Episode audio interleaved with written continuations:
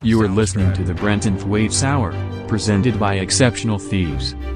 Well, it was nice meeting you, and once again, my apologies for being such a clumsy fool. I'm looking for a pirate, Captain Jack Sparrow. You hear me? Nothing bad's gonna happen to you. Do you know how long I've been waiting for this moment? The risks I've taken to be here.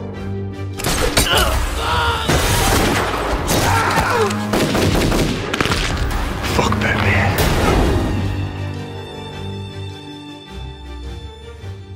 So Egypt was a long time ago.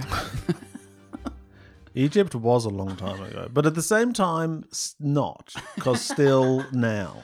but like the fun Egypt, the exciting one that we don't talk about. Yeah, fun Egypt was ages ago. Jesus. Egypt How do now, we start this? a less fun vibe, it has to be said. When were pants invented? Long time ago. But not long enough for them to have worn them in like ancient Egyptian times. I'm pretty sure the oldest pair of pants is like several thousand years old. But uh, I think, e- but ancient Egypt was like a million years ago.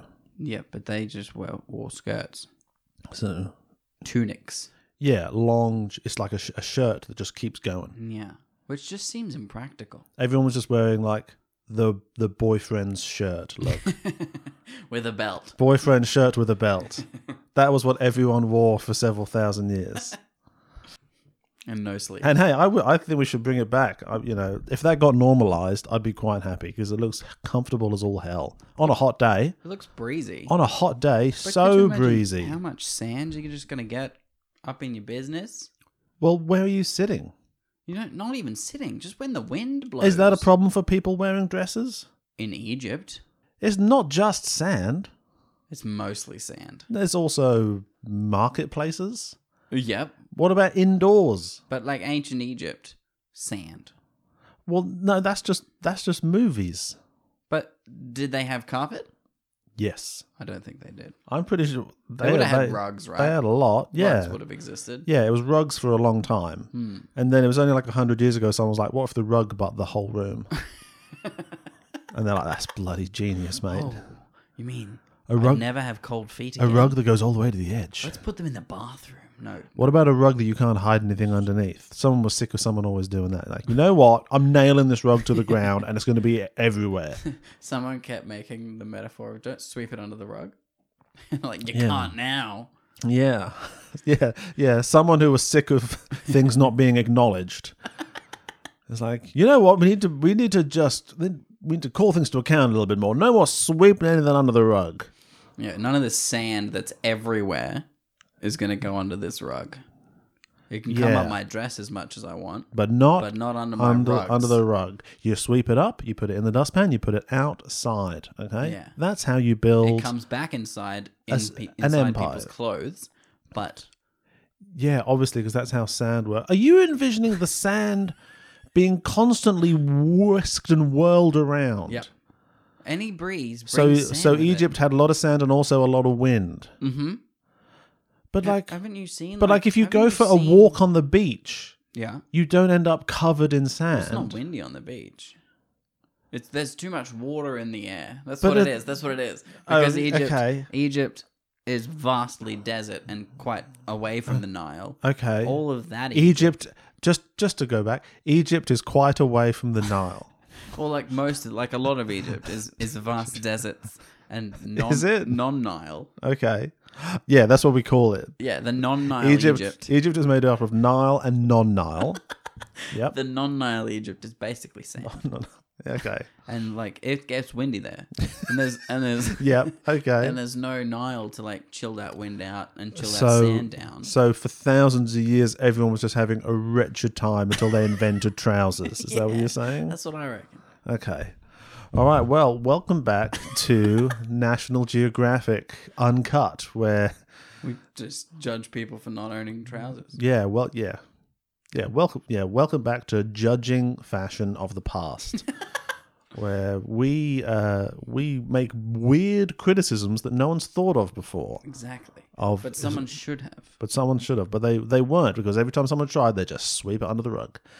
Welcome to Exceptional Thieves. This is a podcast where Isaac and I review and rewrite movies. I'm Sam. I am Tom. and this is the latest episode of the Brenton Thwaites Hour. Our special the- special theories What a title, though. are I, I'm gonna s- just brush that mix up under the rug and yeah, just brush talk it about under that there, great man. title. Just reef that carpet up sweep it under and staple it back and then down. staple it back down over the previous staples. Don't even worry about it. I like. We do do a lot of special theories though.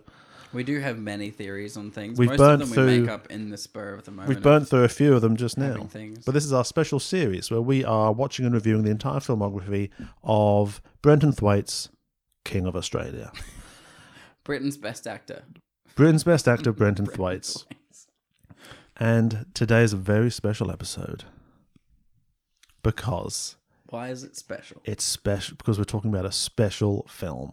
It's 2016 and it's Gods of Egypt. Again, why is it special? Because Is it Ah. special to you? it there's there's just so much to say about this film. Gods of Egypt Yep. is a 2016 fantasy action film directed by Alex Proyas, Kicked off a massive director franchise. director of The Crow and I Robot, and uh, starring Nikolai Coster-Waldau and Brenton Thwaites as kind of the two leads. the lead hero. I thought Brenton was the lead, but Nikolai Coster-Waldau, who plays Horace, He's billed before Brenton. Yeah, and he's kind of he's I mean, we'll get to it, but I feel like he he would be the lead in this he is like mythologically he is the lead of the story. And then Brenton is sort of our human sort of Window into that POV life. character. but so, but which of them is the main character? I think that's I that's one think of the problems. it- yeah, that is one of the problems. One of the several. There's a few. Um, I think the film from the get go should have been Brenton as the lead and Nikolai as the secondary lead. yeah. Like, Coming back like- to our recurrent feedback of more Brenton. but even even if Brenton wasn't playing the character, the character of Beck should have been the main character of the film. Yeah, well Beck narrates it from the end. Yeah, from the start, making anyway. it sound like this is sort of his story and it's not really hi- like he does inform the story He's involved. He's there. yeah but he's not the he But he's there in the same way Samwise is there for the Lord of the Rings. yeah what's confusing what one of the things that's confusing is the old beck narration sounds a lot like nikolai costa-waldau that and that threw me off the whole Until time you find out that it's not Nikolai, you think it's Yeah. him narrating. His yeah own so i was story. like does brenton age into jamie lannister 'Cause i don't think that's that, that that's a real stretch anyway Well, that's how the that's how the, the franchise proceeds. Haven't you seen the sequel? also starring Gerard Butler, um, Chadwick Boseman, which is mind blowing, Loved it. uh, Elodie Young, Courtney Eaton, Rufus Sewell, who, which who was who was just Sewelling around as he usually does, and perhaps most amazingly, Jeffrey Rush and Brian Brown. yep. Amazing. Now let's get some things out of the way straight up top. Yep. Hit hit hit me. We need to talk about, you know, The fact that Race it's has a- always been a big theme of, of our podcast, Isaac, and we are two well known commentators on racial yeah, 'cause issues. We've got such great insight. And this movie received some backlash, some heavy criticism Mm-hmm. for its casting of almost universally very white actors in a film about the gods of Egypt. At the very least, it did not cast any Egyptian actors. Like, not even one. Yeah. Not even one for a joke. Yeah. So I get that, and that is a problem. What do you think about that aspect of the film? I think that's um, the first red flag of of a quilt Okay. made of Red flags. red flags. Okay. I mean, if you, if your film is called Gods of Egypt, Yeah. set in Egypt, Yeah. At least one. like, as much as I want Brenton to be in this film, Yeah. an Egyptian actor, a nice young up and coming Egyptian actor, could have played Beck wonderfully. Yeah, absolutely. That has that has to be said. So look, I I agree with those criticisms and that and that is that is true. But if we- Thinking about how and why it happened, though, I can under I can imagine how and why it happened. Because on one level, you think, "What the hell were they thinking?" Yep. But I can kind of see what they were thinking. First of all, five years ago is a slightly different time, and it's coming off the back of like this film will sort of see itself in the world of things like 300, things like Pirates of the Clash- Caribbean. yeah, or, or like Clash of the Titans, where Yeah, and these were, you know, where they're just green screen movies with big CGI monsters and like swords and sandals stuff. Um, and those, and so you can imagine how they would think they're going to get away with the same thing because those old, older cultures were sort of Greek or Italian, I guess, kind of cultures. And there's just a lot more wiggle room there in terms of the ethnicity of your casting, in terms of what people will accept Mm-hmm. when your film is called Gods of Egypt and is very specifically in one country, which is a very uh, sort of spec- which is very specifically not, you know, Scottish.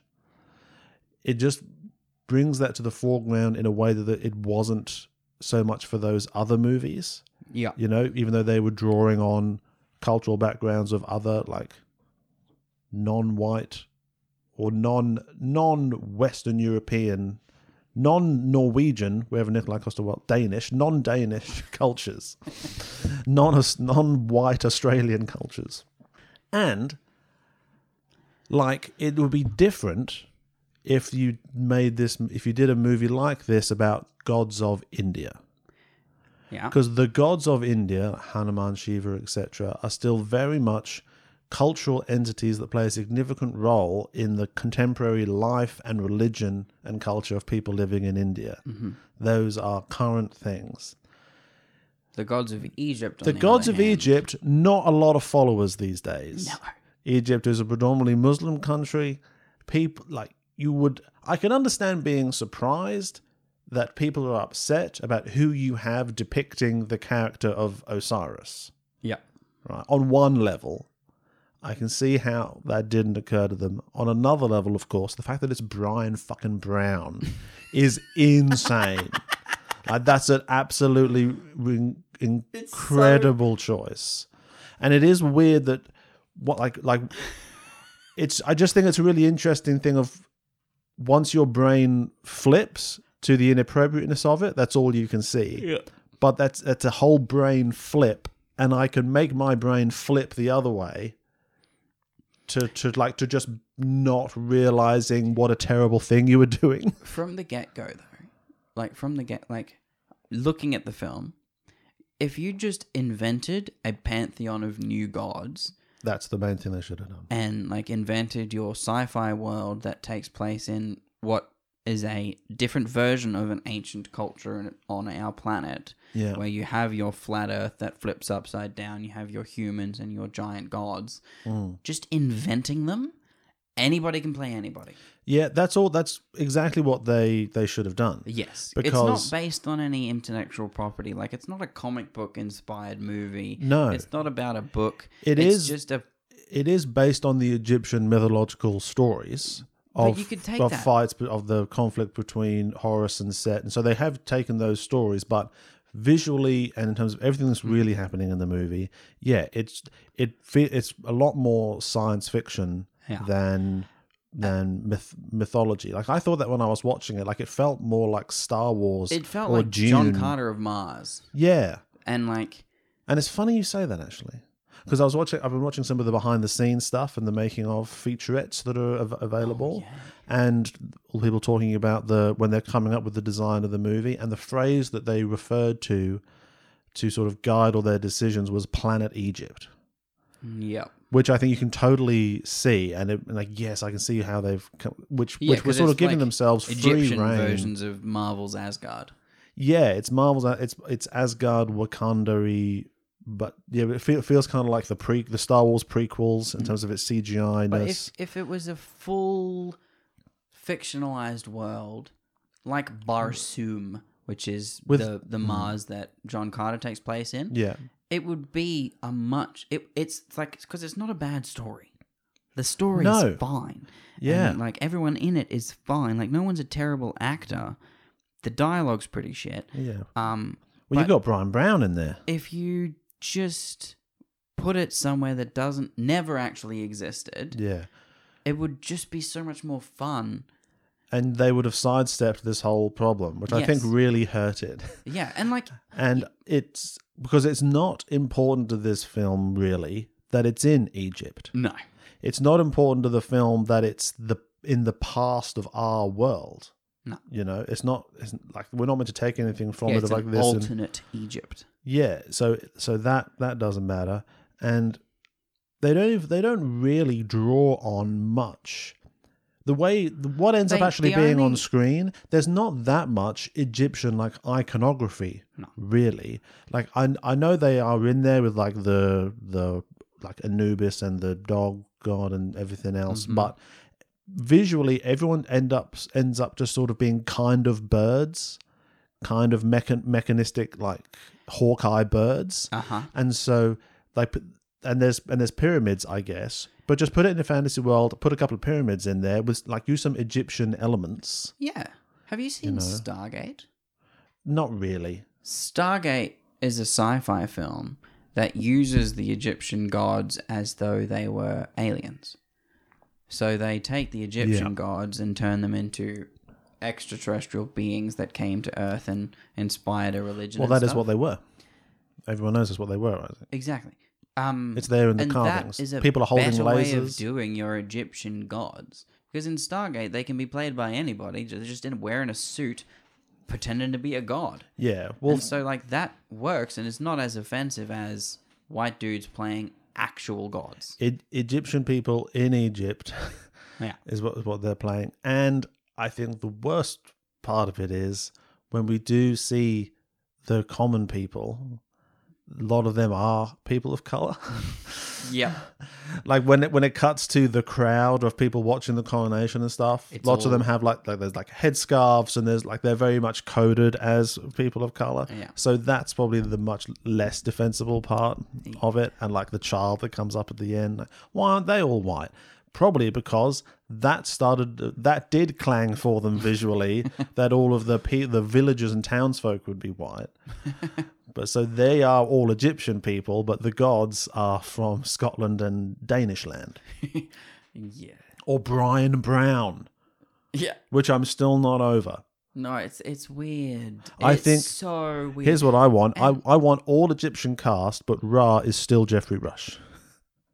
I dig it. Because he's, uh, uh, you know, he's got that friendly yeah. dad energy that everyone would be okay with. They're like, oh, Jeffrey, what are you and doing? also, the Ra is so um, Absurd. apart from the Yeah. world as well. Like he's not involved at all. No one's ever seen him. yeah, yeah. The only person who's They would be ever bad. seen him has been one of the gods. yeah. It would be bad, though. Like, no one's white except, like, the proper god. like, The one, the most powerful one in the sky. the one who represents like he's- the regular god as well. Like he's the one yeah, that a the lot one of who's Western like society God, like, believes in. God. He's definitely a white guy from Toowoomba. like God, like the one true God, like the one that one we tr- all definitely believe in you know because what he's I mean? definitely real. Like Yeah. that guy, he's definitely a white dude. Yeah, Yeah, he's made in our image, obviously. yeah, So- yeah. Yeah. So, what else could he? What what could he be? If we like, if we're made in his image, then Yeah. Well, what what, what would he be? I don't. What, How what would would he it- look like? He'd look like Jeffrey Rush. He'd look like He'd yeah. look like a really because you know how bad skinned Jeffrey Rush. because you know how everyone kind of looks like Jeffrey Rush. You know what I mean? Like everyone in the Everyone's world, got that quality. like you know? everyone, like you pick any human in the world, you're like, yeah, I kind of You see can it. see- I could see Jeffrey Rush playing you in a movie. Yeah, Jeffrey Rush could play anyone. He's one of those chameleon actors. I hear they're redoing Parasite, but all the characters are Jeffrey Rush. All the characters, All the characters. even the child. Yeah. They just shrink him down like a hobbit. They do the forced perspective. He that does this forced film perspective on does. himself. It's little Jeffrey Rush and tall Jeffrey Rush Jeffrey Rush can do hanging it. out, no makeup, Yeah. just performance. It's fascinating that none of the actors thought of this. Like no like They've got no to have one thought of it. no one Like if you if you start acting in something and you're like, hmm, Yeah. how do you say yes? How do you keep going yes every day? How do you wake up every day and go yes? Yeah, well I think you just it it got hard to keep track of the context of what you're doing. Yeah, I guess. Like everyone loved 300. I think Jared Butler would been like, it's just 300 again. Who cares? But then But the- it's not then the 300. culture developed, and The- we all got a little bit more attuned and to these things, But and realized, also, hang like, on, the action sequences and the storytelling is so far different than 300 as well. yeah. I think And- this might have started as more of a 300, and then I think it might have the story I grew think it in the would have telling. been sold to him as more of a 300 and sold to the actors in it as the 300. yeah, Um, but it's not because and then it, Like, I from think the it just get-go. it got away from them a bit. I think this the the visual effects. It's clear that they spent so much and so much time and effort building their beautiful Egypt, and it is Hmm. beautiful. yeah, that they just failed to put people in it realistically. There are so Like- many shots of little Brenton next to big Nikolai Costa Waldo because for some reason in in in this fictional Egypt the gods are like three people tall. yeah. The gods are people, but they're 12 foot tall, and they can anamorph into other things. They c- they can Power Ranger. they have into they have, suits. they have like sort of Pokemon ev- yeah. evolution levels that they can go Yeah. to to fight. They have weird Iron Man suits that are inside them. yeah, Um, but every like so often there's just a shot of Brenton yeah, and he doesn't fit where he's standing. Like that little bit where he falls off the waterfall onto the ledge below. yeah. It is the worst. See, see like he's Oh, I standing didn't on a really green notice that screen, bit. looking up at a camera, Yeah. and it is so bad. Well, the whole thing is green screen. I you know, but some like some of it blends in nicely, and if you can do some shots nice, why not do the rest of them? Because like the entire prequel trilogy of Star Wars was green screen, but that was Yeah. twelve years before this. Yeah. I think the special effects of it, they are, I think they create a really good looking world with their Uh-huh. special effects. And I, th- I think the gods, when they turn into their bigger selves and sort of fly around, Mhm. it looks pretty cartoonish. Mm.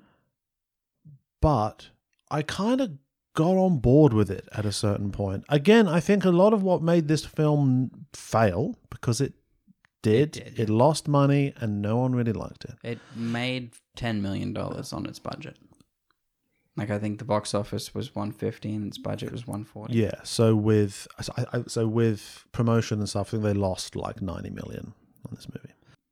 I think part of that all- was just people's expectations. And I think that I think this this film has a once you once you lock into its sort of B movie vibe, Yep. it all plays a lot better. I think people were going in expecting some sort of prestige sort of cinema ex- experience, and That's then what you're yeah, it's the- supposed to expect. this is from kind of this film. well, I don't I don't 'Cause know it's not a B movie. necessarily. It's not.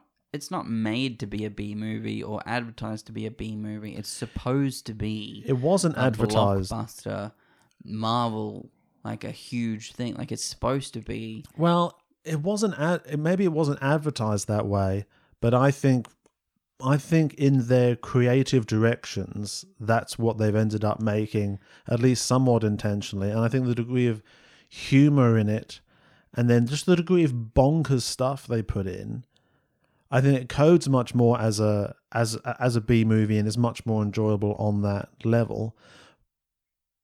But the f- if the f- what in terms of what people were- were expecting, whether it should be a more sort of conventional, like accessible Marvel movie, I think the kind of movie people would accept at that level was different in 2016 to now Yeah, Yeah. because this is a you know we live in a post Starro world, so I think I think there's a version. I think this exact same storyline with the exact same aesthetic, tuned up editing, with a mostly Egyptian multiracial cast, maybe with a couple of big Hollywood names just to prop it up. Directed by James Gunn, you're making six seven hundred million Definitely. because people would now respond a lot more to all of its bonkers elements. Yes. like if you Apophis, s- the if you- space worm devouring reality, etc. Yeah. People are much more into that sort of stuff now. I think now that Marvel has brought us there slowly, Yes, Marvel has, has paved the way for more Yeah. things to do that. which is not to like boil it down to Gods of Egypt is actually really good. It was just ahead of its time, but just that its style, it, aesthetically and narratively, like casting aside, is something that people just I think were not really into at this time period, but would be more so now. because now people want more weird stuff, and this film's actually super weird.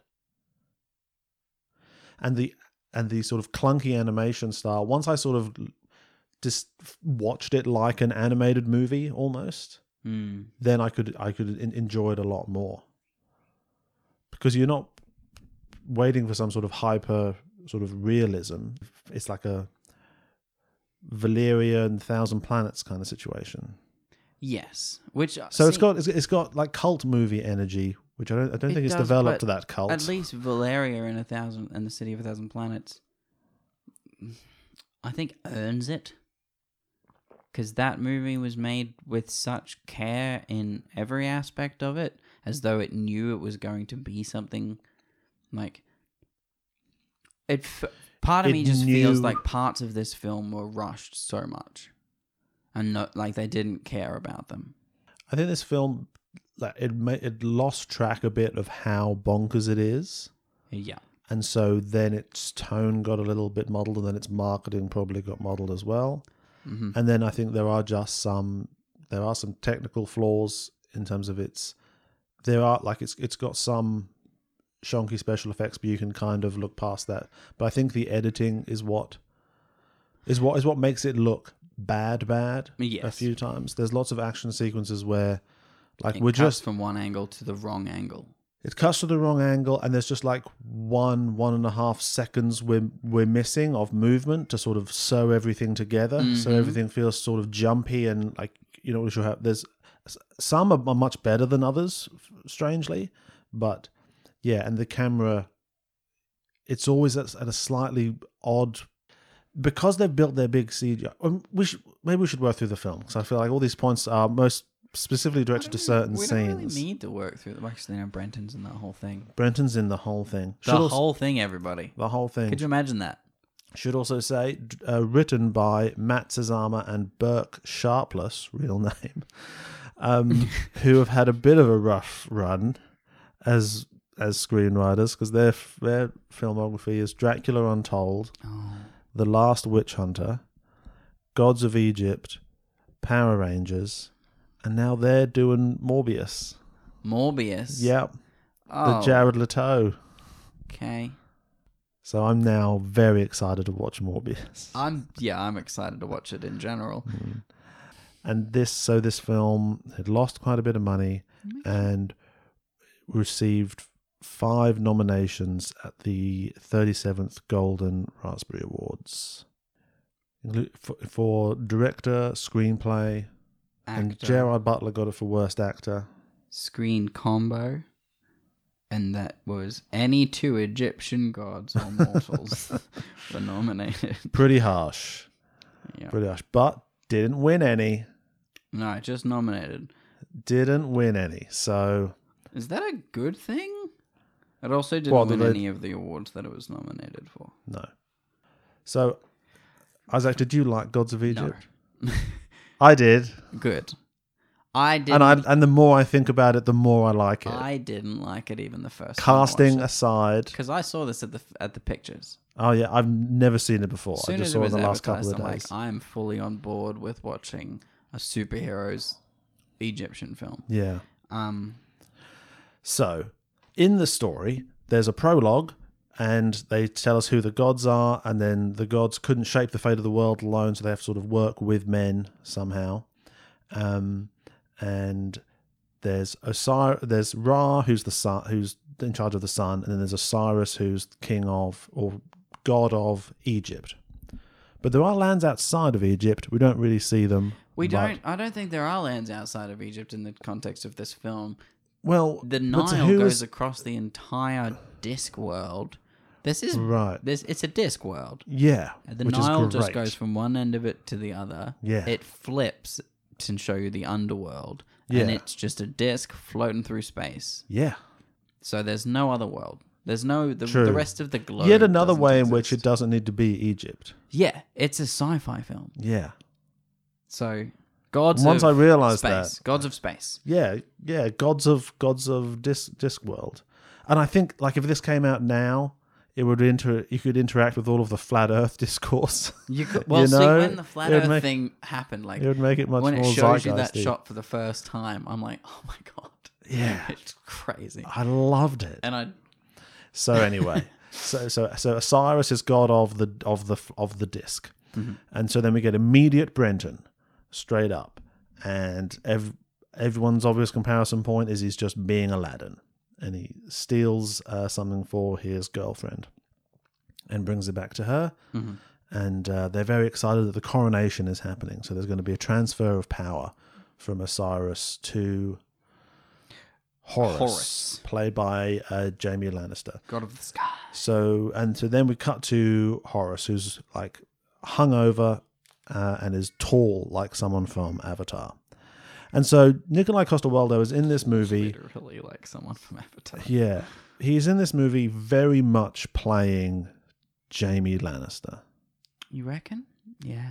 like Playing to an unsettling Like, degree. He pl- second season Jamie Lannister. he is playing a sort of somewhat maybe sheltered or but but still physically proficient princeling who is aristocratic and sort of callous with regards to his power who receives physical deformities and is ultimately humbled across time and learns the value of people in lower positions than him and c- to, and is ultimately redeemed through that process Yeah.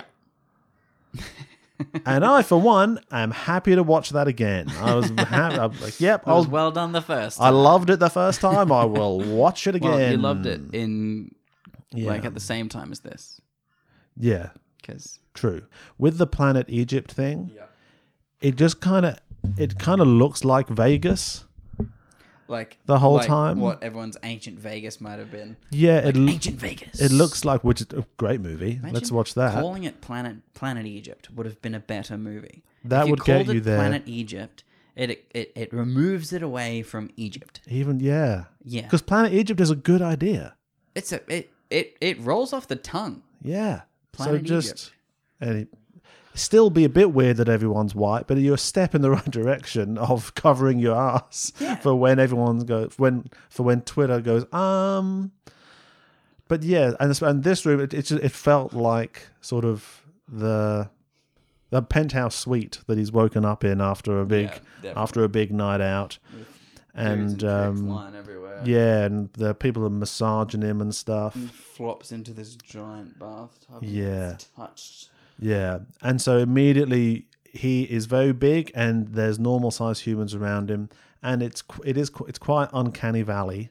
It's I think just I think the CGI is actually done quite well. Just your eyes can't adjust to it. For the, pe- for the people being large, that Yeah. CGI through the whole film is done well. Like, Yeah. The force perspective that they use, the ho- the whole Lord of the Ringsness of people being taller than hobbits, is done quite well. That's Mm. Yeah. not the CGI that's bad in the film no. Yeah. No, it's just kind of unsettling. because they look It's visually unsettling to look at. Because they move at the regular speed of a human. When you make a giant in Yeah. a movie, they always go slower. Well, if they were bigger, it would be less weird. Yeah.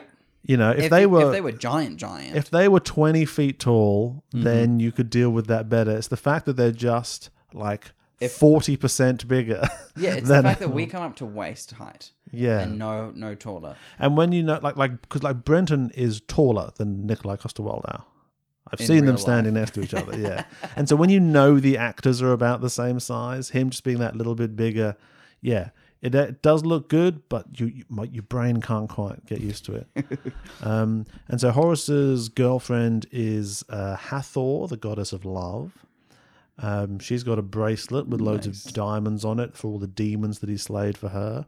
And, you know, there's, there's a little bit of conflict between them. And then everyone sort of turns up for the coronation.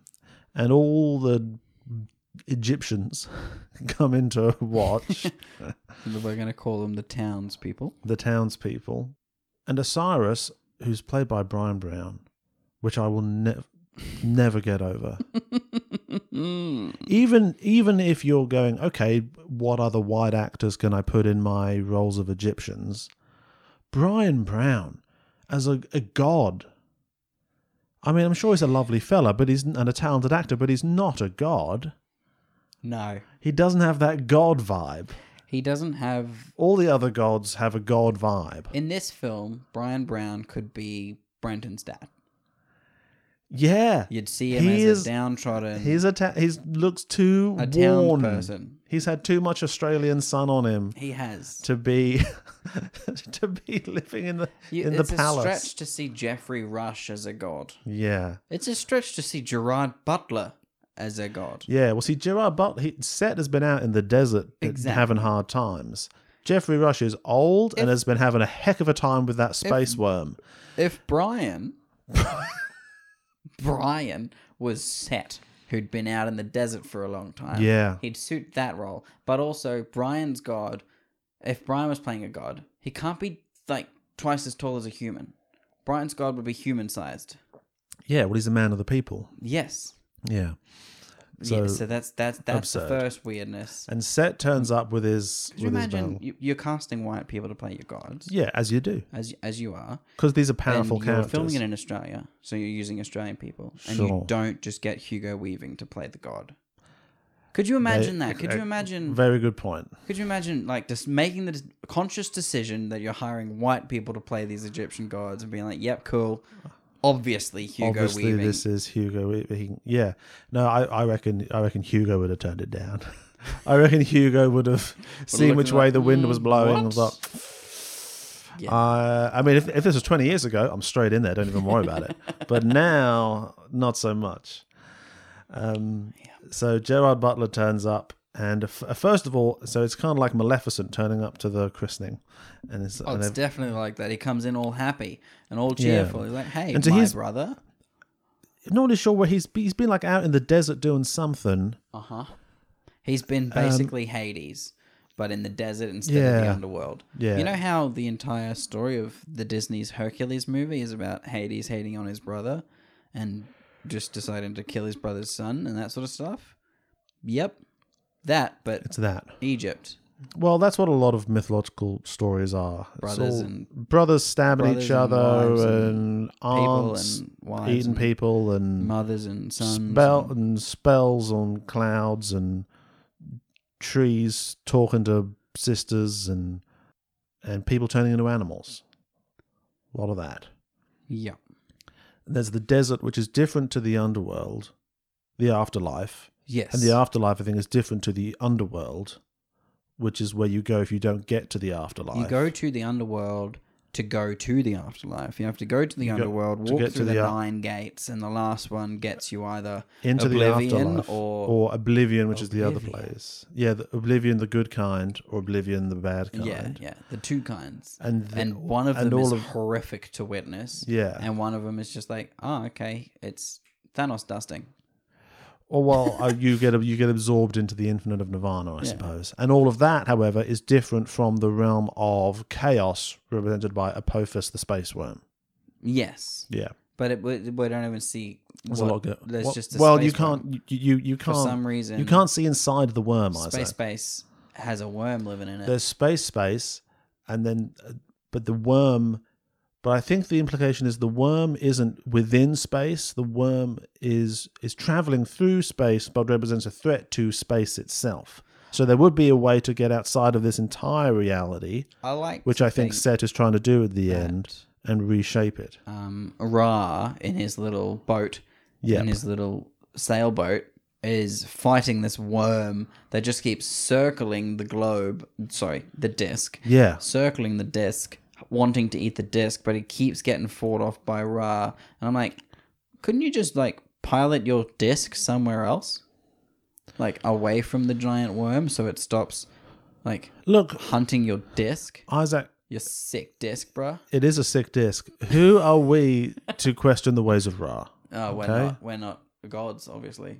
And what he does is he well, each, each night Ra is going to the, the the dark side of the disc, like Pink Floyd, and he battles the worm, He does battle that He worm. battles the worm with in the Really darkness. tiny explosions. and then he and it, yeah, it's amazing that that it's works. amazing that Ra, the most powerful god out of all of them, makes Hmm. little tiny explosions on this giant worm, and it's just like, ah, I guess I'll turn away. Well, this is another thing I like about the movie, and I'm really into is all this discussion of what these godly powers and beings are, and the attempt to try to get back to the ineffable origin of everything, which is because yeah, Ra created the disc, Yeah, but he didn't.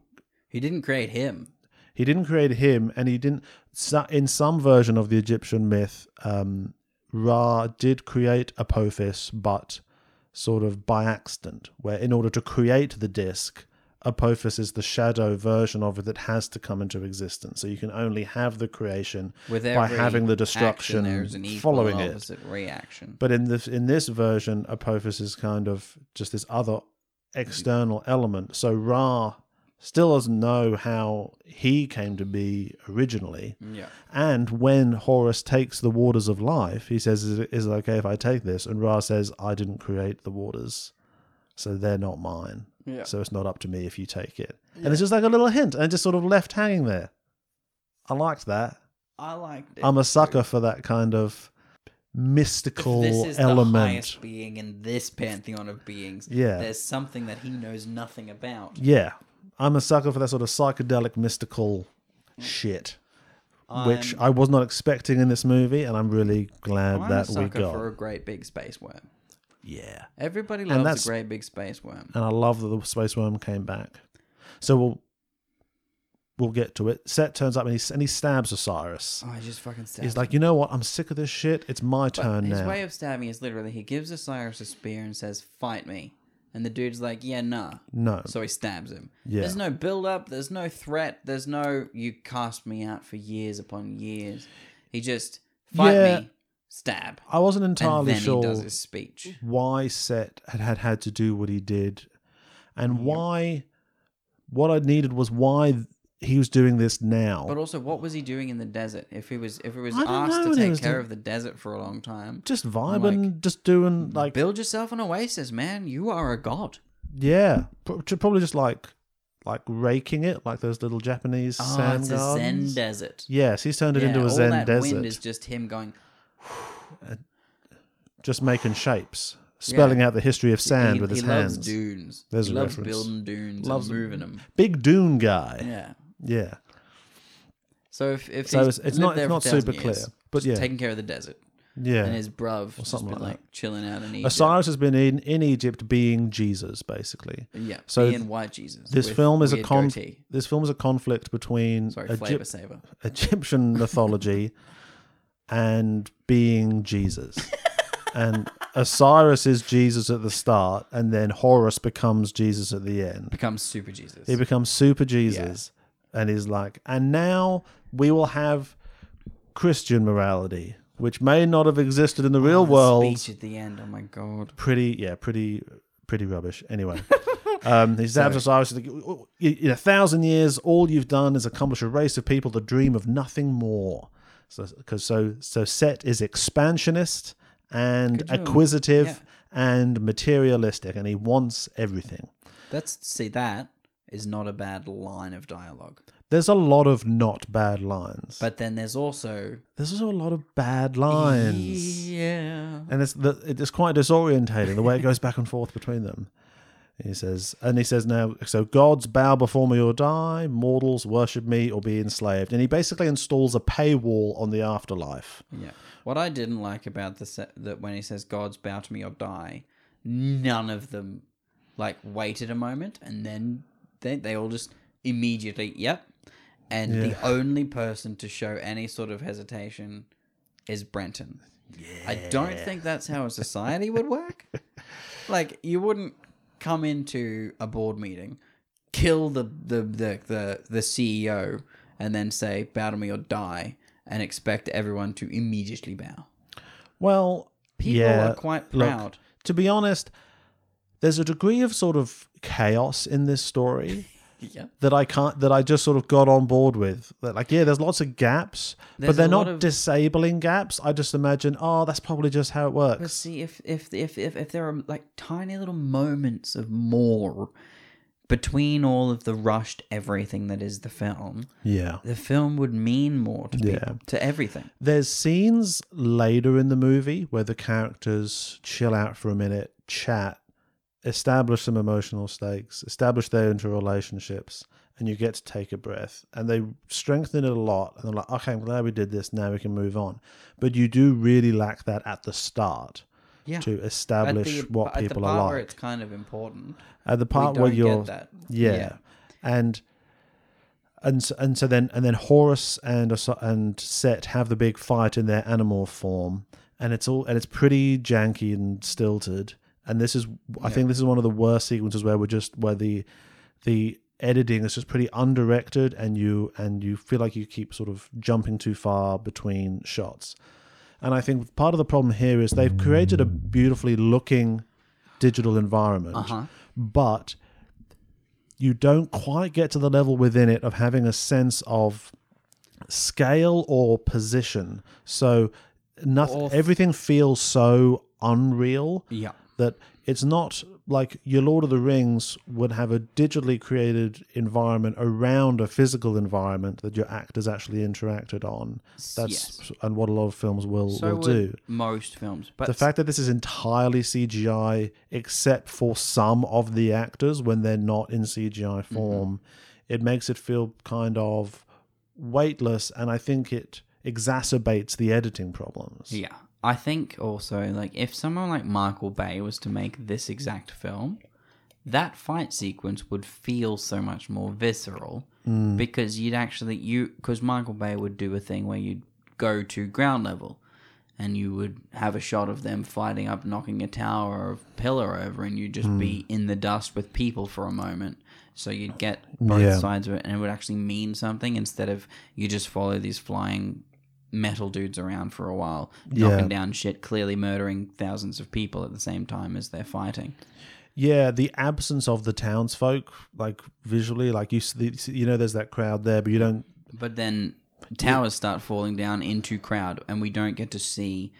Yeah, we don't get to know what that means like to those the people. pain of the townsfolk should be the a lot of the stakes of the story. it should be what the 'cause gods care about. yeah, and that's what Horus like supposedly starts to care about throughout the course Or the, of the story. pain through- of the townsfolk should be shown, and the gods should give no, no, have no clue at the start. Yeah. and that should be clearly the metaphor for before the gods is Yeah. that they clearly only care about themselves at the start, and at the end they care about the people. Yeah.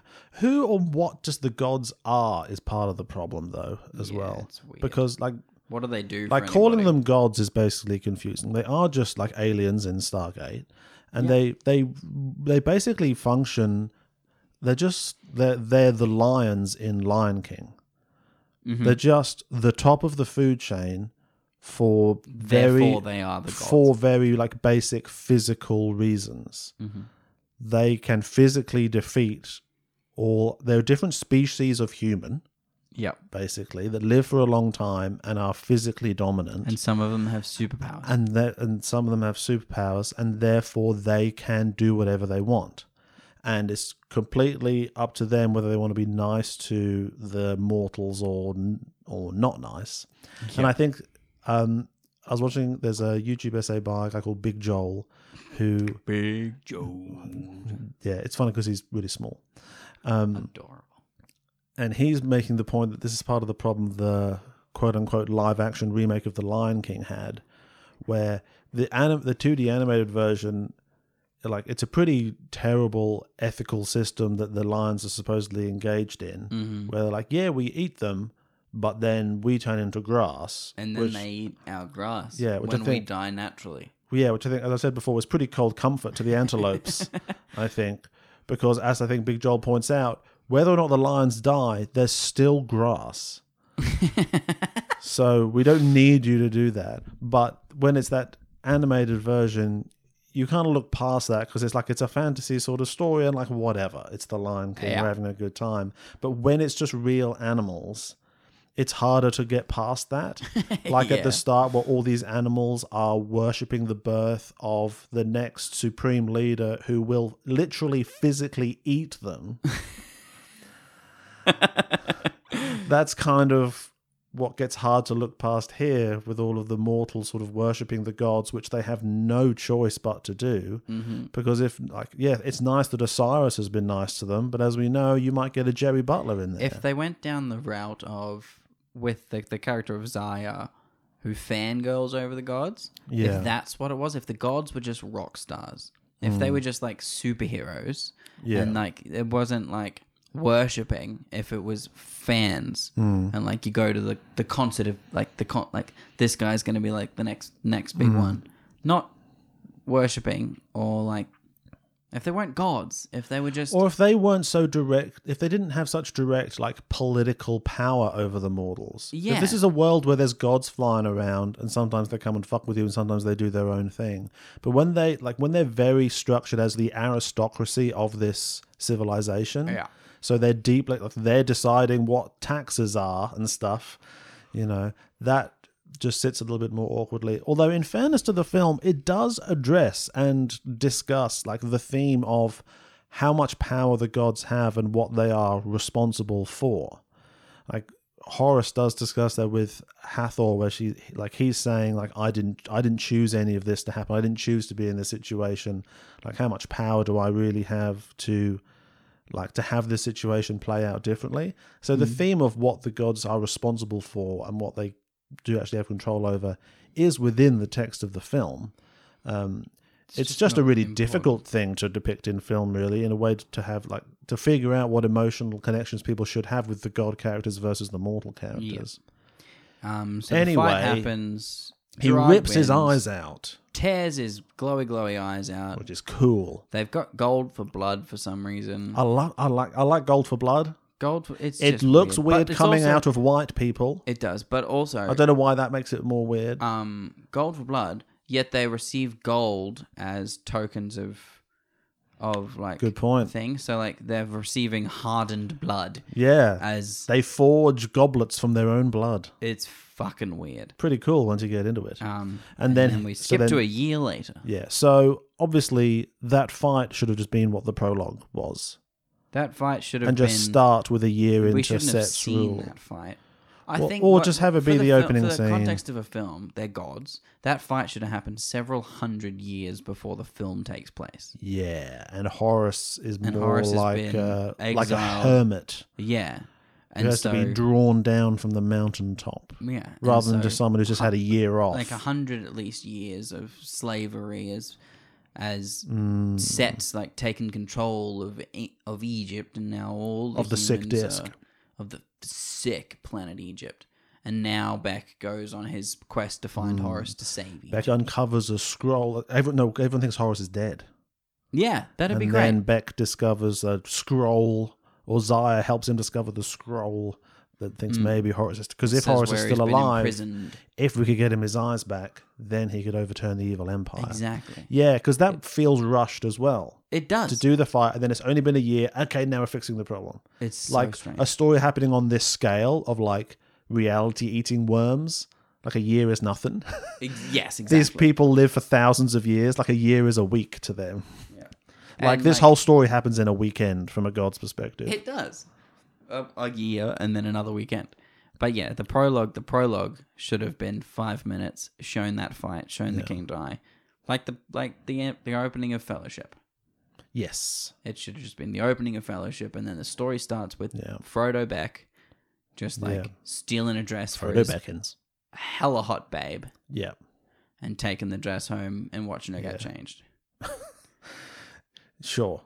That's that, and then like Yeah. but Because he has to steal it because of poverty, because they're enslaved by Set, yeah, but and they're also still rich people. and they all have well, well they all have to get rich because Sed has introduced uh, capitalism, exactly, where money is the only way you can acquire worth.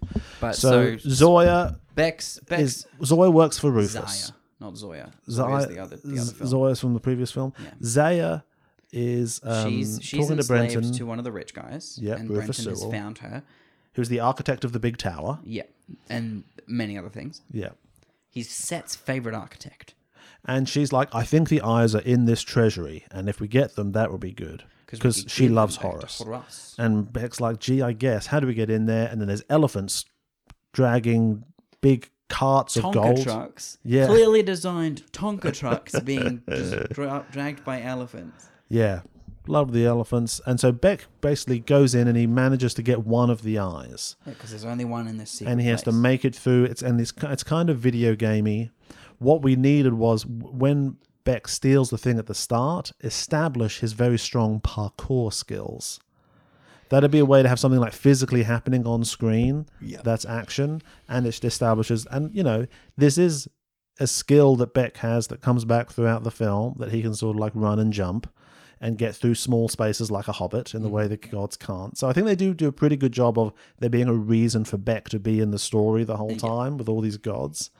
Uh, but just have a have a parkour action sequence so it's even make note number one make it even more Aladdin-y and have him es- escape and sing a escape song that at the way same time. and sing a song. Yeah.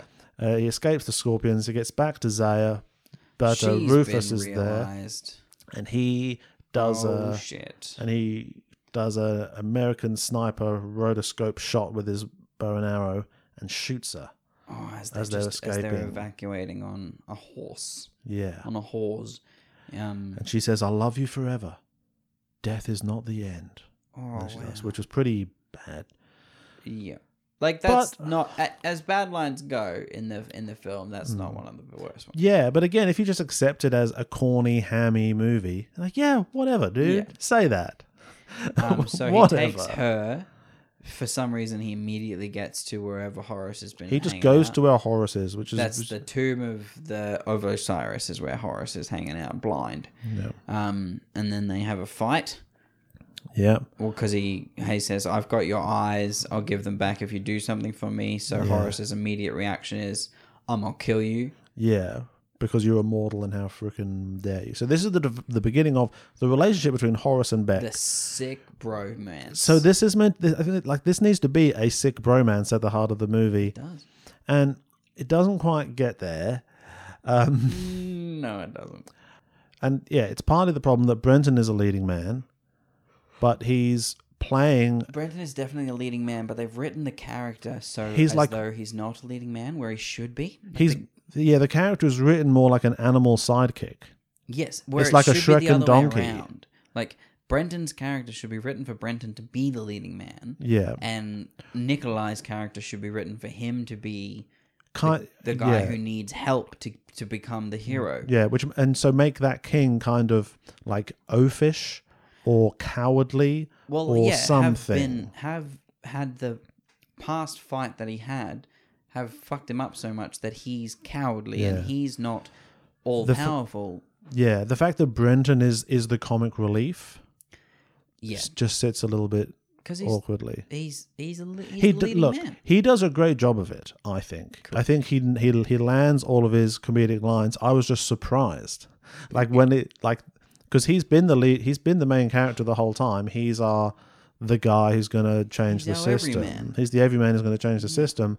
But then when he's standing next to big tall Jamie Lannister, he he turns into the Chris Hart to his Dwayne Mm-hmm. Johnson. Yes, And they can't quite sit like that. Like that's the relationship difference too. same height difference proportionally and that's that's the dynamic they're sort of needing to have and like nikolai's like just a bit too much of a just an out and out villain when he's meant to when he really is like the hero hero like Yeah, yeah. The fact that he just almost like he gets to the end decapitates Brenton for Yeah. us a long time.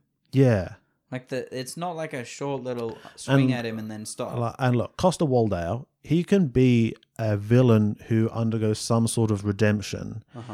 I can't be a benevolent Aragorn at the end of the movie ruling the kingdom. No, because 'Cause do I that don't at the trust end of a him. Trilogy, you can't do that at the end of the film. Yeah, like it's such a long journey, and I still don't trust him in, in that role. And I no, like we get it, you're good now, but you're not in charge, Jamie Lannister. Yeah, I don't. Know. I don't care if you lose both your hands.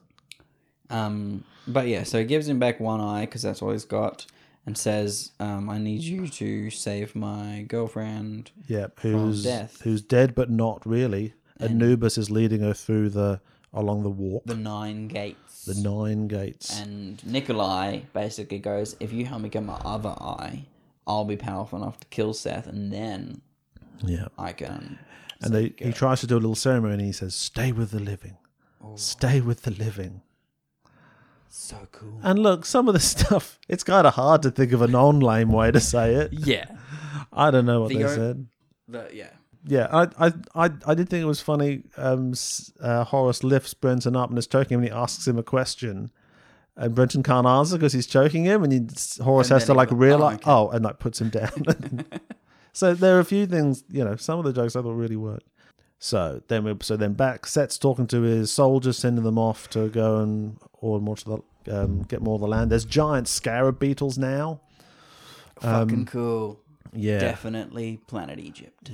Set uh, finds out this mystical thief got one of the eyes and is like sending people to go and get them. Brenton and Horace climb up the cliff. They say they have to kill the desert itself by putting out the fire.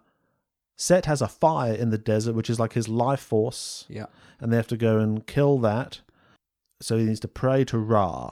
So they go up to the top of this thing, and then they transform, and then they fly. He flies into space holding Brenton, and they land on Ra's space boat, and it's Jeffrey Rush. That's the only line that I don't like that Brenton says is when he transforms after praying. Brenton, being held by him while they fly through space, just says the word impressed. Ha! yeah, they put a lot of those sort of quippish things in there. I don't like that one in particular. It just makes his character a little Because inconsistent. he's supposed to be our hero. He's the hero. He's in a real bind. His girlfriend just died, as far as he can tell. So it's weird that he's doing so many quips. yes. and like he he is desperately trying to resurrect his girlfriend so it makes it hard for him to be the comedic relief as well i think it's good that he does have that that sort of acute motivation to get her back i th- before that happened i th- i was thinking oh he needs more connection to this afterlife thing like his mother is dying and if she dies with set system in place, she won't get to the afterlife. But if they flip this system back, then she'll then she'll be okay. Yeah. I thought it was gonna be something like that. But then his girlfriend got snatched. Yeah. Which if it was Snatched. something like that, then he could be funnier throughout the story because he's not in such. Yeah, he's not as emotionally attached to his mum. Yeah, it's the writing of those two that I think that stilts it a little bit. It's ju- it's It's trying the to find the writing. right cliche to fit them into, or the right established character dynamic to fit them into. It And sh- so it could I- also be that the entire thing is about trying to find Horace, and Horace isn't even in the film until the end. And it is Brenton's story and a couple of other humans who go on this adventure to find a god. of Brenton and a Egypt. couple of buddies. Oh, Yeah. One of them dies. Yeah, so that the gods of Egypt fight each other, but you have to go find him and then convince him. So the first act, Yeah. more than the first act, is trying to get to the god Horus and then teaching the god Horus how to fight again. You got your three mortals, one girl, two guys. You got the main hero whose girlfriend dies at the start of the movie and he's trying to rescue her by getting to Horace. Yep, yep. And you've got his best mate who's the comedic relief. And, you got a then smart girl. and then you got your Hermione. Yeah. Who- who oh, knows all the aren't we maths. good at coming up with original ideas, Isaac? She knows all the maps. we just we need a Harry Potter trio to do a Harry Potter story. but Yeah, something Planet like that might have Egypt. been good. Planet But in, Egypt. yeah, Harry Potter but Planet Egypt. Yeah. Harry Potter but sun kissed. Harry Potter and the Disc World. But But he has to save Ginny from Daniel Radcliffe plays the sidekick Anubis. character. Brenton Yeah. still gets to be Brenton, and Daniel Radcliffe is the sidekick character. that would a thousand percent work. it would. Daniel would love that. Daniel does not want to be the main character ever again, I don't think. Daniel's a pretty good actor, though. He's getting there. I like watching Daniel do acting. Yeah. Have you seen Guns Akimbo? No, but I would like to. It's pretty great, actually. I want to see Harry Potter get guns nailed to his hands. Looks very painful. And he wears slippers for most of the film, which is hilarious. Yeah. But yes, uh, so they go, they climb the So, cliff and I'm- fight some weird bull shaped men. I Um, well, well, no. So he flies to space. Oh, they go to space. That's And uh, when Jeffrey Rush, with a big white ponytail, no beard for some insane reason, fires his laser spear at Apophis the Chaos Worm, and to defend the Disc World Yeah, on with- his space literal ship that tows the sun, and he screams across the universe, "You shall not feast on my creation." I was on board with this film. what I wanted of that is when because because Ra gets double big, like he's he's he's god sized, but then he gets double big, so that Yep. that the gods are human sized to him. Mm-hmm. What I wanted is for Ra's bigness to go extra big, and he uses the spaceship as a surfboard, Okay, so Uh, yeah. he's big enough to actually fight this giant worm, and his explosions aren't so small. Yeah. Oh, so you want Ra to like punch the worm in the face Well, with still his using giant his god spear fist. explosion explosies. Yeah. but I want him to have the ability to gi- to gi- to giant, so he's actually physically capable of being able to I would go like, toe to toe, throw hands at this giant space worm. I would like Ra to Jonah and the whale into the space worm That would be badass. and then turn his spear sideways to s- to carve it in half See, from that inside. would be an awesome way. and then he re-emerges from the chaos dimension. But now that he's destroyed the darkness, he has also destroyed the light. And, the he, disc he world settles off into the world, into the into the realm of nothingness. and the disc world must collapse only to be reborn with a new worm. Yes, and that's when history starts. yeah. But yeah, see, I wanted giant, giant, And the oh, gods aren't white anymore. giant, giant Ra would have been much better than just doubly giant Ra. Yeah. Look, it was how weird. big anything is or isn't is really hard I know. and unclear in this film. But the But that's worm okay. is so big, and his little, little tiny explosions are so lame. yeah. Like, so lame. Look, psh, it's Like- like, a Nerf gun. Like you'd feel like Apophis would f- figure out a way around this. like, you would think so. They You'd do. be They like "Oh, they that do. stings a little bit. Like they do this every night. I know. You'd think by this time, Every night. Um, it's, for a it's thousand literally like years. like a massive German Shepherd coming at you, and he you're goes, "Ah, shooting it with a Nerf gun. Ooh, I got hit by a Nerf. Oh, oh, oh. So it's like you you pinch him in a little spot. It's like, ooh, ow, ooh.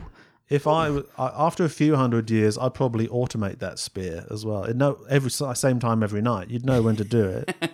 It's also may, maybe the explosions have to be small enough that the people can't see them down below. okay, Wait, no. but no, but they're above at that yeah, point. the worm's only on this side of the disc, even though the disc flips. Yeah. Like we Meanwhile- see it flip.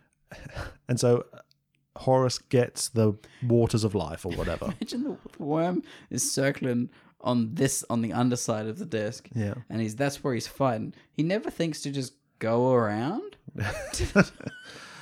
to the top side. well, I think the worm comes out of the chaos dimension and approaches Ra's creation and then has to retreat back. Like, Yeah. because I think when Set put stabs Ra at the end, he like opens the portal to the upside down. Yeah. And that's how he's able to go through. down. I also love the um, mid '90s video music video effect that is the good afterworld closing and opening. Yeah. It's just like a mirror. Like, yep, you're welcome. Envelopes them in.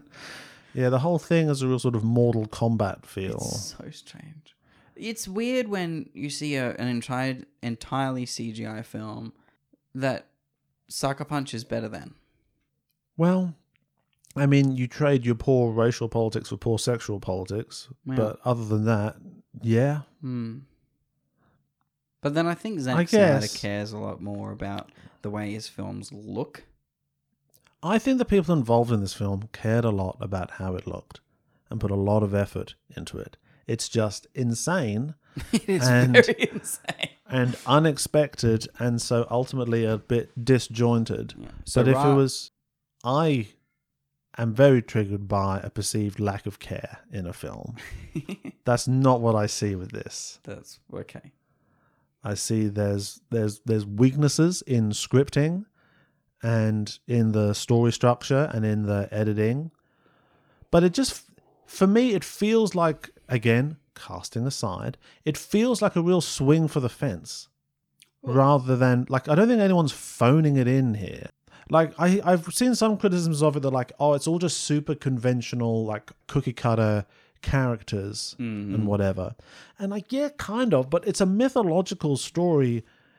It's not meant. It's not like an indie movie with all the with these like complex characters full of ambiguity or whatever. It's about mythological characters fighting space demons or whatever, and so yeah, you aren't like breaking any new ground with your character structure, but I think I think it's it, it's a limitation, not a weakness. It's just it's just not something this film is trying to do. It's trying to depict planet Egypt and show some cool like space demon fights. So Couple. everyone needs to just get off this movie's back. That's what I say, except for the casting. You have to say that every time. But if it was a fantasy, and you leave the whole fact that they're not Egyptian out of it, all the casting is fine except for Brian Brown, which is indefensible. Meanwhile, back on Earth, Set's having loads of battles. He's riding around on his scarab beetle chariot with a big green goblin helmet on. He uh, comes back to Nephthys, who is his original wife, and says, Nothing will ever fulfill me. And he, the welcome return to the Brendan Thwaites filmography of someone getting their wings amputated. And he slices her wings off. And they- Welcome return. and they like turn into stained glass windows once they're See, I removed. thought that was cool that they turned into Sick. like the hierograph, hierograph, hieroglyphic depictions of what the Yeah. wings would have looked like. Yep. That was visually nice. Uh, Horace and Brenton sort of crash land back on Earth. They have a big fight with some minotaurs at the waterfall. Mm-hmm. Still pretty like weightless and That's disjointed. when we see the worst CGI in the entire That's the, film. the worst CGI of Brenton on the little rock. Still And, doing good stuff, but he just doesn't fit Yeah. visually in there. Um, so It's not Brenton. Horus, um, he he nearly wins, then he gets clonked on the head, and Brenton sort of rides him down the waterfall, and Horus saves them. And so their relationship like does develop in a way that like I can see what they're trying to do. Yes, where you can horror see him slowly sort of learns- growing out. Slowly learns respect for this mortal, like my name, like when he says my name is not mortal and stuff like that. And Brenton Beck does contribute to the situations they're in, and Horace does learn from him, like the like the let the let's go fishing thing and the the, the bait and switch stuff. Yeah, They do like pretty competently set that up and then bring it back at the end. And Horace is only able to win because he's sort of learnt something from this mortal character. So like that's fine. yeah. You know, like a terrible, terrible, terrible film can't even do anything like that no, you know.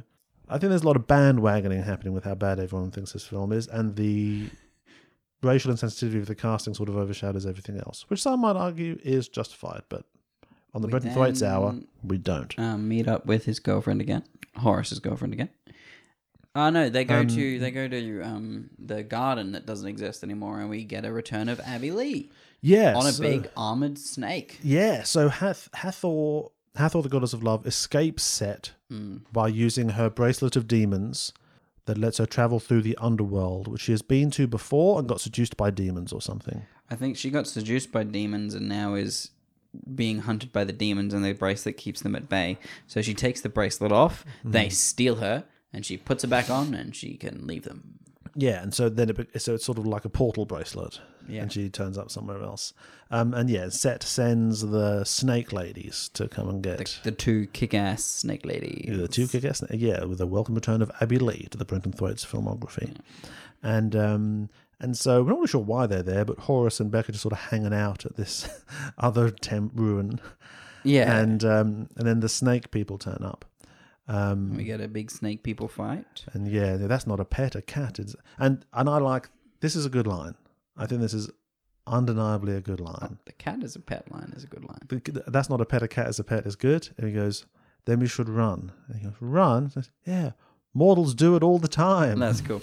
And then run, faster, I can't. and then run faster. I can't. Yeah, There. this I think this this scene really stood out to me as being much better than the other ones. The editing just tightens way up for Uh-huh. some reason, and I realized the actors are physically interacting with the physical tomb set when they jump down and hide, Mm-hmm. and, s- and there's dust and stuff going over the top, and suddenly, oh, it it's like looks really nice. it's such a relief to your eye that they're like touching something and oh they're actually really in a place and the- yeah, you- so we have a real sense of place and geography. The fact that they have their little back and forth at the start, and you just settle into the place and you see it, and so you get a sense of where they are when they're moving around it in the action scene. Um, and the scene has character consequences as well. Horace has to run away from something, which he's probably never done before, and he and him and Beck have to work together. They come up with the bait and switch thing, and they have to do it a couple of times before it works. Yep. And then they get, and then he he gets a cool sort of bond line with the snake chick, which is like it's it's a shame you can't fly, and he like pins her to the snake and says neither can you, and jumps off as it goes off the cliff. Yep. Probably the might be the best scene in the movie I to think be honest, so. because it works on it works on every level, and it, I'm only making a big deal out of it because it's surprising in this film that everyone seemed to hate. Yeah. Like if you actually look at the details of it, yeah, mortals do it all the time. And then his girlfriend turns up and tells the other snake to burn itself to death. Yeah. Which it does because she can have power over anything that She- not in love. She can have power over anyone that isn't in love, which feels like it would be a real limitation to. Imagine if the snake was in love with something. That should like have been that the- other snake that just died. Yeah, you can make a thing out of that. Like she can control gods more often than mortals, because the mortals are all just living their lives, being in love with each other, and the gods are all like weird, like sort of emo kids that don't, they can't really relate to each other because they're so sort of fucked up by all their powers. Mm. So then they're going to. They, I didn't know where they were going until they got there, but they're going to see Thoth, which is fun to say, who's the god of wisdom. Toth. Well, there's a H. Yeah. I want to say Thoth. Okay. The Thothster is played by Chadwick Boseman, RIP. Didn't know he was in this. Obviously, great to get some more Chadwick Boseman, but he's playing a sort of flouncy, sort of bitchy god of wisdom who uh, is hell bent on acquiring all the knowledge and wisdom in the universe and lives in a palace of a thousand of himself, all working on this goal to get there, Horace Beck and Hathor have to like hike through this swamp, which looked pretty cool. And uh, they have a few little chats about whether Horace is really going to be able to do what he's told Beck he's going to do. And Beck gets a chance to talk to Hathor about Zion, that he's in love and stuff like that. Yeah. So they need Thoth to help them answer the Sphinx. The Riddle of the Sphinx, which is held within Set's pyramid. And which oh, which guards his fire, which they're going to put out with the water of life that they got from Ra, which will enable Horus to get his second eye back. well, no, it'll weaken Set enough for Horus to fight him. And okay, and then be able to get his. So there's Yeah. there's yeah because they don't know where his eye is, but they assume that that's where his power is kept, so they have to put the fire out. yeah Um, and so they journey to this pyramid, yeah. and Thoth, uh, the riddle of the Sphinx. good point. Good. I like the Thoth's palace bit, and he's. I know the I've um, I know the true names of all the stars. I've seen the world created from sand and water. I like all that stuff. That is pretty cool. And then and Brenton volunteers, much like a hobbit. Yeah, when they were like arguing about who's who's going to do it.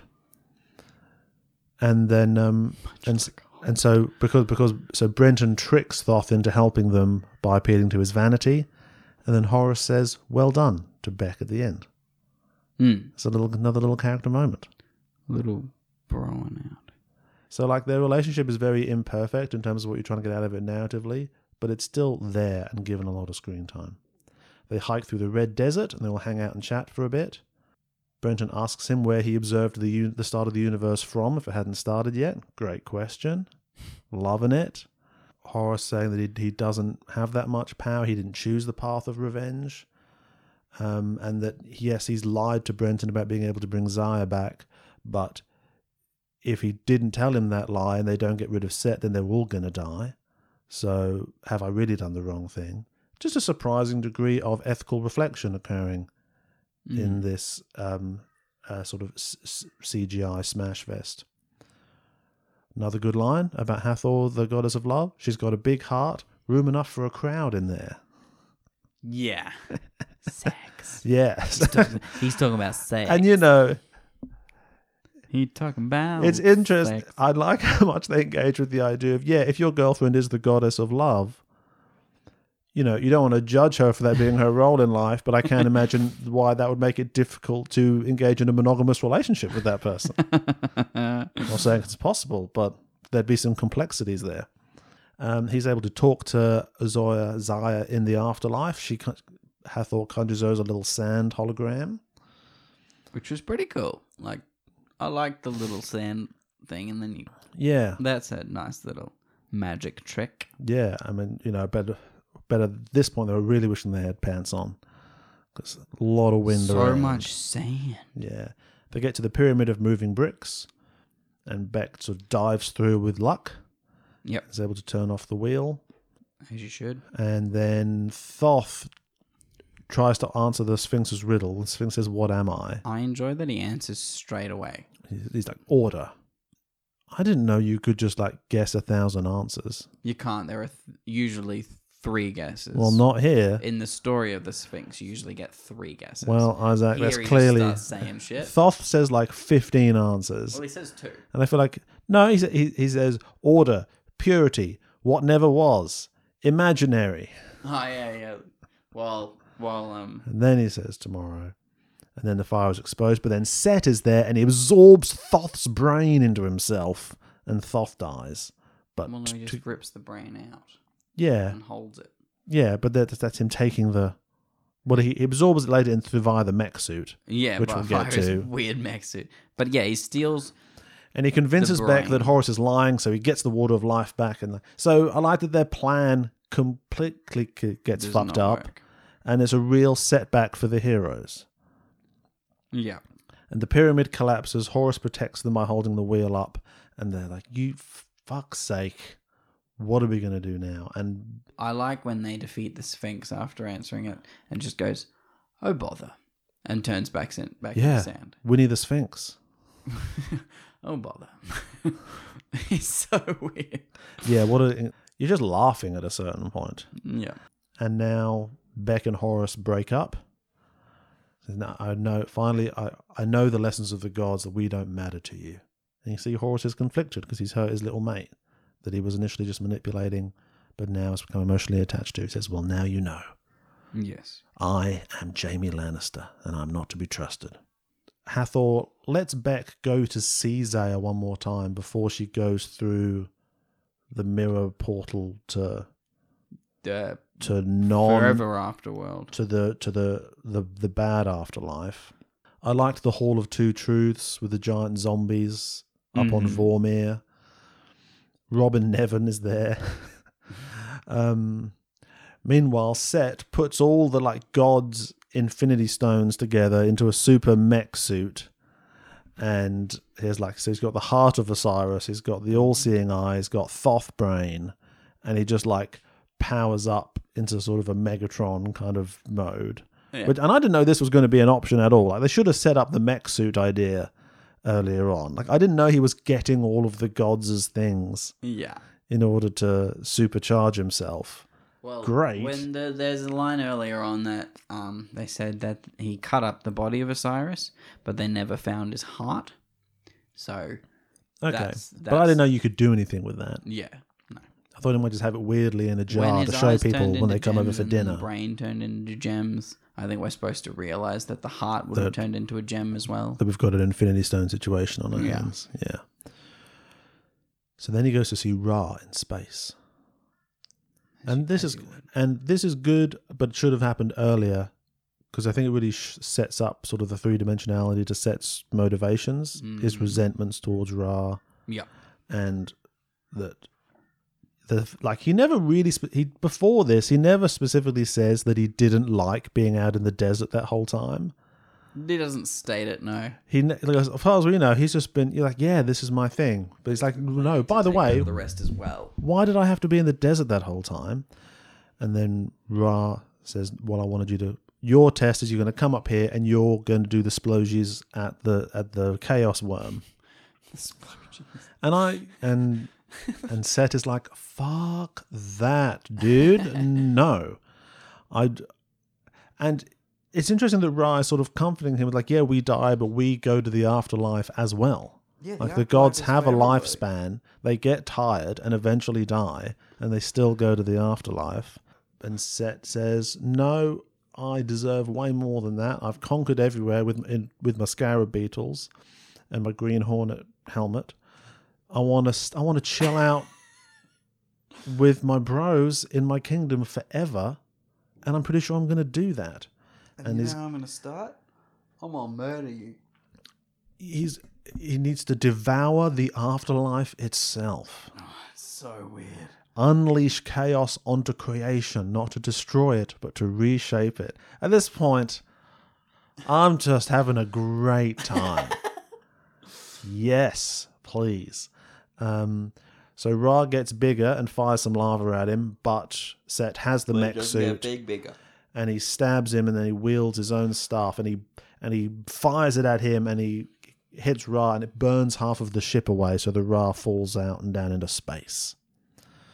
Meanwhile, so back at Vormir, the gate has been broken.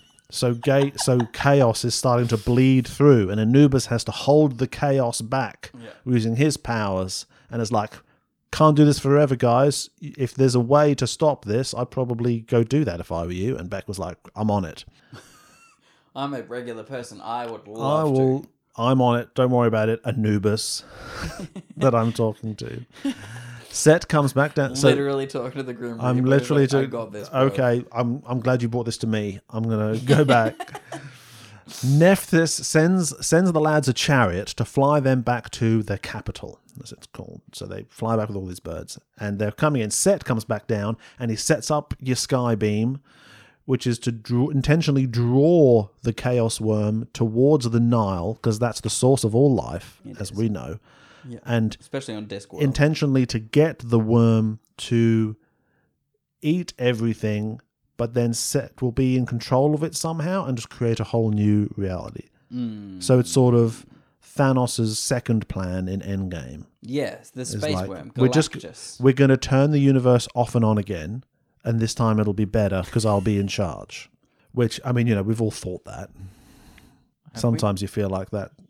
You know, if there was an off, off again, on again option, I read a thing the other day that's like, why didn't Thanos just do another click and say everyone forgets about this? Like, do the first click, everyone disappears, and click, everyone forgets about those people.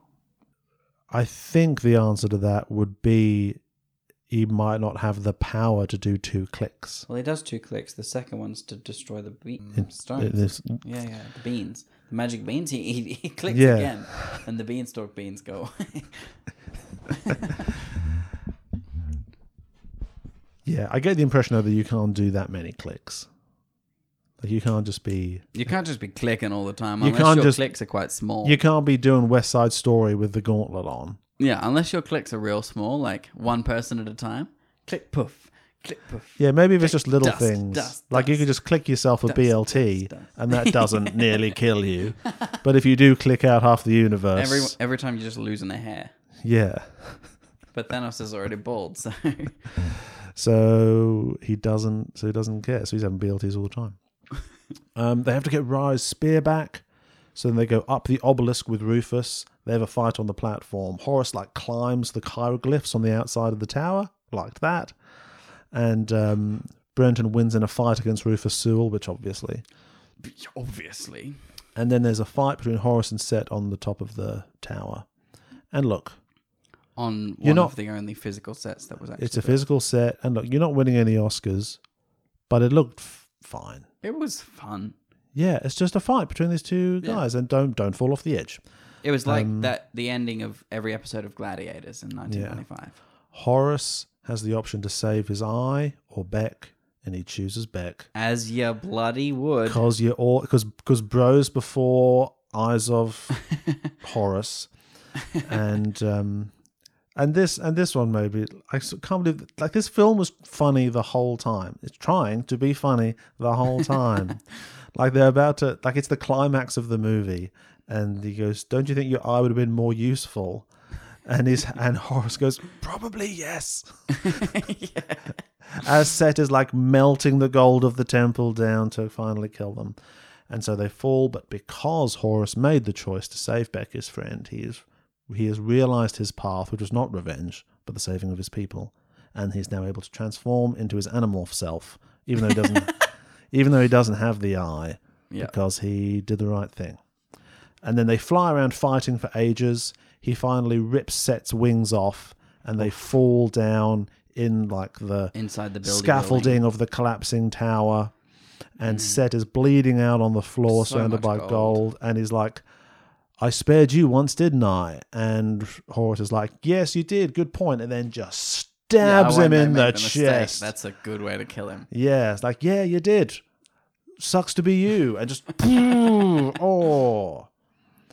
And then he gets Ra- Ra's spear back to him. He's floating in space like Superman.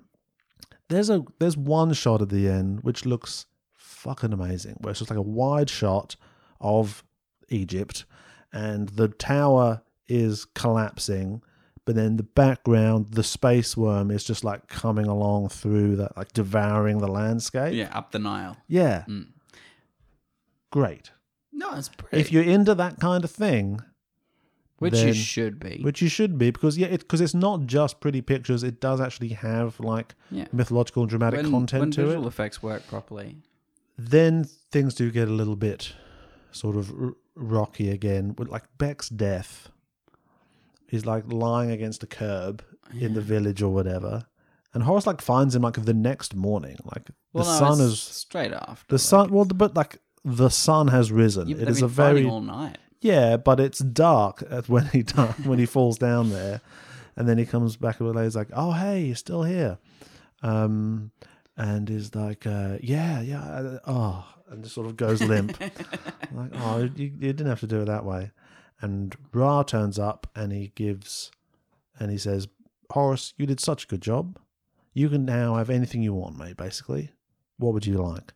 And Horace is like, "Well, all I would ask is for my little mate to come back and his girlfriend. My little friend over there. I would and like- his little his little eye He's- candy. he's my he's he's he's my mushu, and I without can't him, do this without him. without him, my character dynamic doesn't work."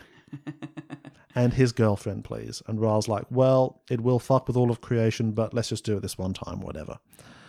Um, and so they both get to come back to life. I thought that's pretty good. and then there's a terrible speech. Yes. Then then Horus is is Jesus Aragorn and says from now on the afterlife is earned by good deeds, compassion and generosity. Oh. What we do in this life matters. And it's like, yeah, whatever, dude. But the way that like what we do in this life matters is yelled, as though this is a motto now. What we do in Yeah. this life matters. As if and that- everyone's like, "Ah!" yeah. As if that's been like the conceit of the film the whole time. It's like, yeah, that- that's been That's that's just been how you the should live your case. Fucking life in that's- general, bro. That's been the case the whole time. we had to earn lots of money before. Now, actually, all we have to do is be kind and we get into the afterlife. So it actually matters a bit less, in a way. yeah, But we are very glad to have a Christian morality now. Thank you. yeah. You're white. you Got blonde hair instead of brown. Yeah, Cool. this cool. I like this Danish guy. He's cooler than Brian Brown. I like him more. I like this new one. He doesn't have a beard. No, I like. Yeah, none of them have beards Brent, no, except for Gerard. Gerard. Yeah. Gerard. because he's because he's Charade because he's Butler. Scar. And Beck is his chief advisor, and he's low key in charge of Egypt sometimes. Yeah. While Horace goes off to just like to save fly his around. and- girlfriend again. Yeah. yeah, so he's kind of he so becomes kind of like the happy to his Iron Man, yeah. And that's the end. and that's the end. That's the Egypt gods. that's the planet, That's Egypt, Planet Egypt gods. Gods. Um, When so you're- it's good that Set is really villainous and has like he does bad things on screen. Yes, we get to see him do proper It- bad things. two like murder his specific ex-wife. characters. Yeah, again, there's the absence of the common people and its impact on them, which Yeah. should be brought into it more. But yeah, like cutting the um, Nephthis's wings off. Um, look, the depiction of women isn't particularly good. Um, the female gods don't transform into anything anytime. Those two Well, all chicks the that are female badass, they gods are ride depicted As snakes. females in hieroglyphs as well. Like all the male gods have animal heads. Yeah. But the female gods just Well, are females ah. with glowy glowy things on top of their heads. Mm, So if anyone's trying to make a you know a gender critique of this film, it's actually just being strictly historically accurate. so yeah, I've got a leg to stand on. Um, uh, yeah, and none of the women do any fighting in particular. They like they their only power is through seduction and things like that. So so you know, there's lots of there's, lots of pro- problematic aspects to this film. Yes. I but I think in but the more I look at it, the more I You had fun. You had a good time. I did have fun. In terms of the Brenton of it, Brenton fits very well into Planet Egypt world. Yeah. But I think his he is hamstrung a little bit here by the by his dual roles as emotional heart with dying girlfriend and comedic relief as the small friend to someone who is known to be smaller than him.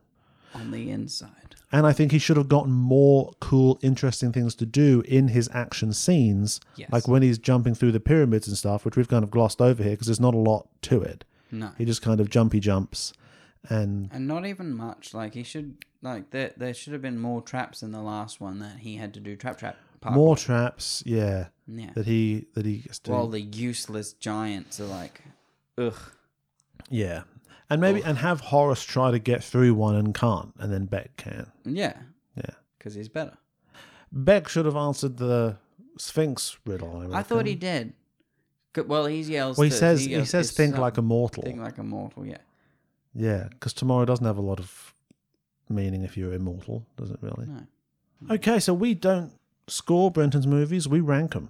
We're a ranking podcast. Yeah. Um, and we rank them from our most Exactly. favorite to our least preferred. So this is this is the 12th movie going on the list. He's been a busy boy. So would you say this movie would do we like this movie more than Charge Over You? Yep. Ride, Yep. Blue Lagoon, Yep. That Sugar Film, Yep. Save Your Legs, Yep. The Signal, Yep. Reuben Guthrie, Yeah. The Giver, Yeah. Yeah. Oculus. Yeah. Maleficent. Yeah. Son of a Gun. Yeah. Which of these movies do I like better? I like them obviously for very different reasons. Mm. See, this Son of a Gun performance is strong, but still quite muted. He gets to have a lot It- more fun in this. He does. And yeah, do we get a lot stuff. more sort of colour. He does stuff in this. Yeah. Well, no, son of a gun. He doesn't go running around anywhere. There's no parkour. No, he just sort of sits in that vent. Yeah, just chills.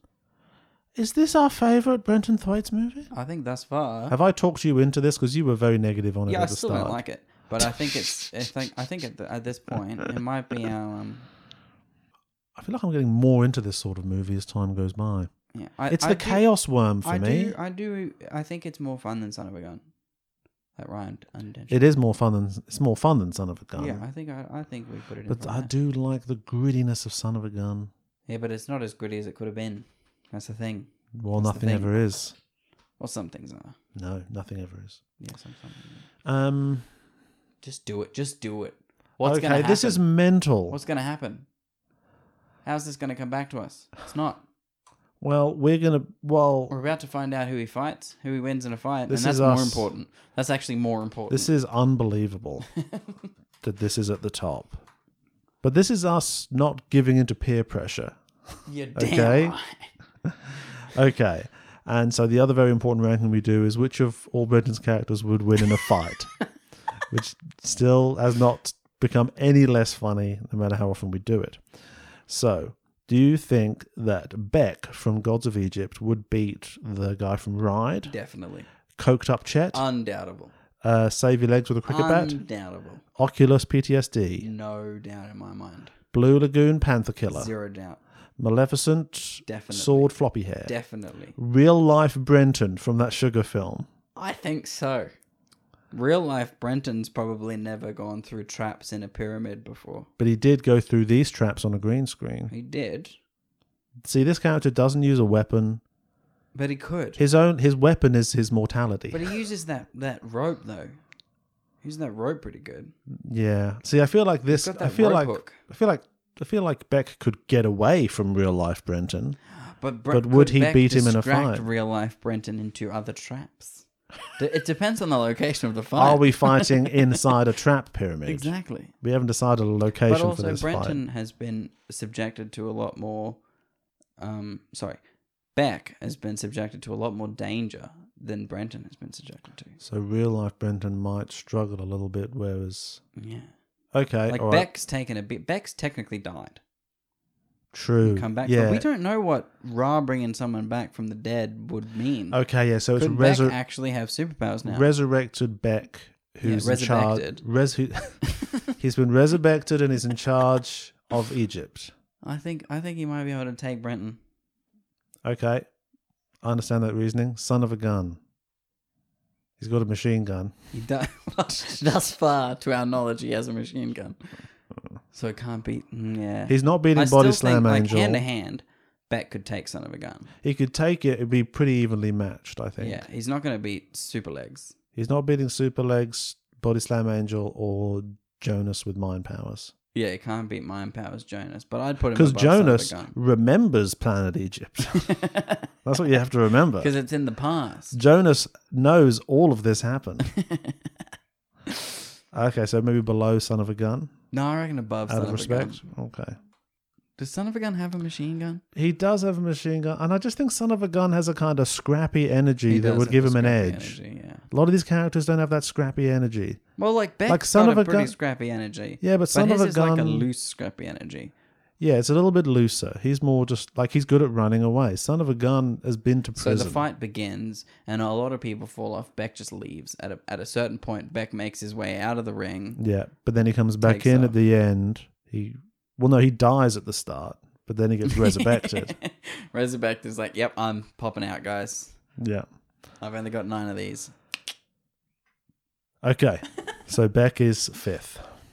He's beating real life Brenton For now, for now. We can always Oh. real life. revise this. Brent, we may realize things about Brenton as we go through this. True. That will bring real life Brenton up. Yeah. That's super legs. All right, everyone. Thank you very much for listening. If you've been enjoying the show, uh, we agree. We have been as well. Um, thank thank you for doing so, and uh, tell a friend. Tell a tell a friend. Tell a cousin. Do ancestry do ancestry.com. Find like your twentieth cousin removed. Email them. Tell them about this podcast. Use this podcast to break the ice at family reunions with cousins that you think you might have political differences with. Put them aside, and say, "Hey, what about gods of Egypt?" you know, casting issues aside, surprisingly strong narratively, and you know they really put a lot of effort into the visuals. Did they? I didn't say they nailed it. I said they put a lot of effort in, And Brenton's great. and Brenton and Brenton's great in it. True. So, you know, next time you're going speed dating, just start every conversation with "What do you think about Brenton Thwaites?" and that will Which s- Brenton Thwaites character would win in a fight? that will sort the wheat from the chaff. If they've got an answer, if they're just like super legs, like you're not bloody wrong, mate. if they go currently super legs. currently super legs, but I'm waiting to see what they decide in future episodes. then you know you've got a winner. All right. Enjoy your day, everyone, and savor the little things and the big things. The big, middle, middle ones, forget about them. Yeah, yeah, they're not important. Because they should have made a choice to be big or If it small. means something to you in any way, shape, or form, savor it. Yeah. If it doesn't mean anything, uh, savor that as well, because meaning is where you choose to see it. Okay, bye, everyone.